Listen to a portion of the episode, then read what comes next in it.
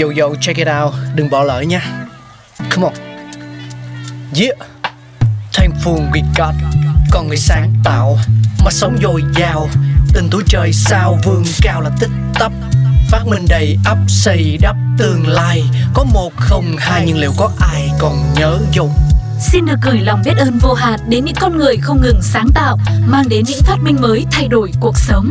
Thankful we got. Hello hello, xin chào mừng tất cả quý vị và các bạn đang quay trở lại với Thankful We Got cùng với Phương Duyên. Và ngày hôm nay thì chúng ta hãy cùng nhau đến với một hương vị Trung Hoa. Mà nếu những ai thường xem những bộ phim TVB thì cũng nghe được cái tên món này rồi Đó chính là đậu hũ thúi. Và bây giờ thì món này đang rất là phổ biến tại Việt Nam Và cũng có thể nói là một món ăn hot trend luôn. Và hãy cùng Phương Duyên chúng ta khám phá ra nguồn gốc của món đậu hũ thúi này mọi người nhé. Và đậu hũ thúi hay còn gọi là đậu phụ thối, là món đậu hũ chua hay là đậu hũ rán. Đây là một món ăn đặc sản của Trung Quốc với mùi hương đặc trưng và vị ngon vô cùng độc đáo. Đậu phụ thối đã trở thành một món ăn được nhiều người yêu thích và trong đó thì gần đây có cả người Việt Nam nữa.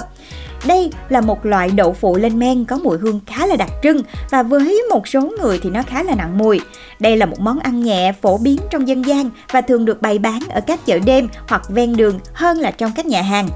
Và đậu phụ thối này, tại sao nó có tên như vậy? Vì nó có một cái mùi thum thủm tương tự với mùi bít tất thối vậy đó mọi người. Và một số người còn so sánh vị của nó với ờ, format xanh với một cái hương vị nó rất là đậm đà, nó hơi chua một chút mà nếu ai đã ăn rồi thì sẽ cảm thấy nó rất là độc đáo.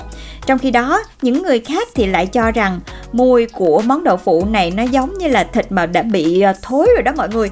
Đối với những người yêu thích ẩm thực mà nhất là những món ăn đậm đà thì đậu phụ mà nó càng có mùi hương mạnh mẽ thì nó lại càng hấp dẫn và càng ngon. Quá trình làm ra món này thì bắt đầu bằng việc ướp đậu phụ trong nước muối hoặc sữa đậu nành lên men.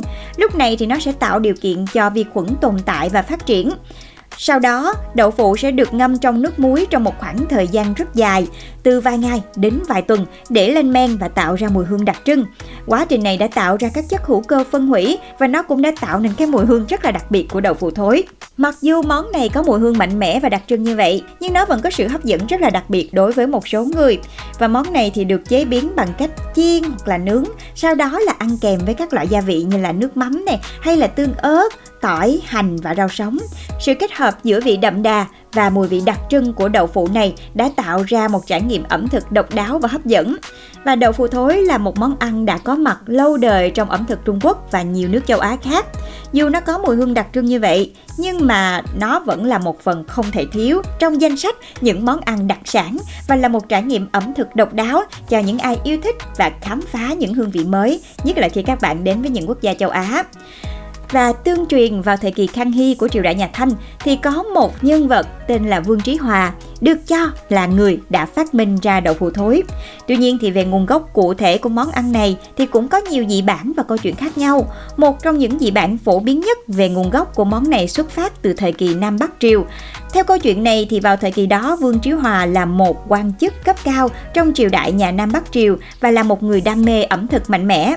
Ông đã sáng chế ra một phương pháp đặc biệt để làm đậu phụ, góp phần tạo ra mùi hương đặc trưng của món đậu phụ thối này. Cách làm này bao gồm việc ướp đậu trong nước muối sau đó lên men trong một khoảng thời gian dài.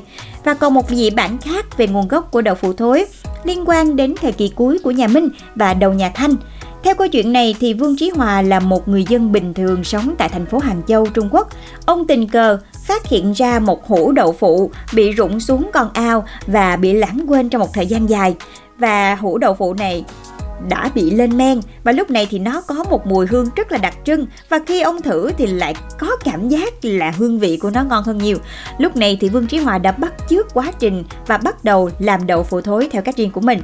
Dù cho là có nhiều dị bản và câu chuyện khác nhau về nguồn gốc của món này thì đây cũng là món ăn đã tồn tại từ rất lâu trong ẩm thực Trung Quốc và nó đã trở thành một phần không thể thiếu trong văn hóa ẩm thực của quốc gia này. Đậu phụ thối đã trở thành một biểu tượng ẩm thực đường phố và thường được tìm thấy ở các khu chợ đêm cũng như là khu vực bày bán thức ăn đường phố. À, không biết là các bạn thính giả đã ai thưởng thức món đậu hũ thúi này chưa thì các bạn hãy chia sẻ về cho chương trình nha. Và hẹn gặp lại tất cả các bạn trong Thankful We Got tập tiếp theo. Bye bye! Bye. Oh, Play-Doh.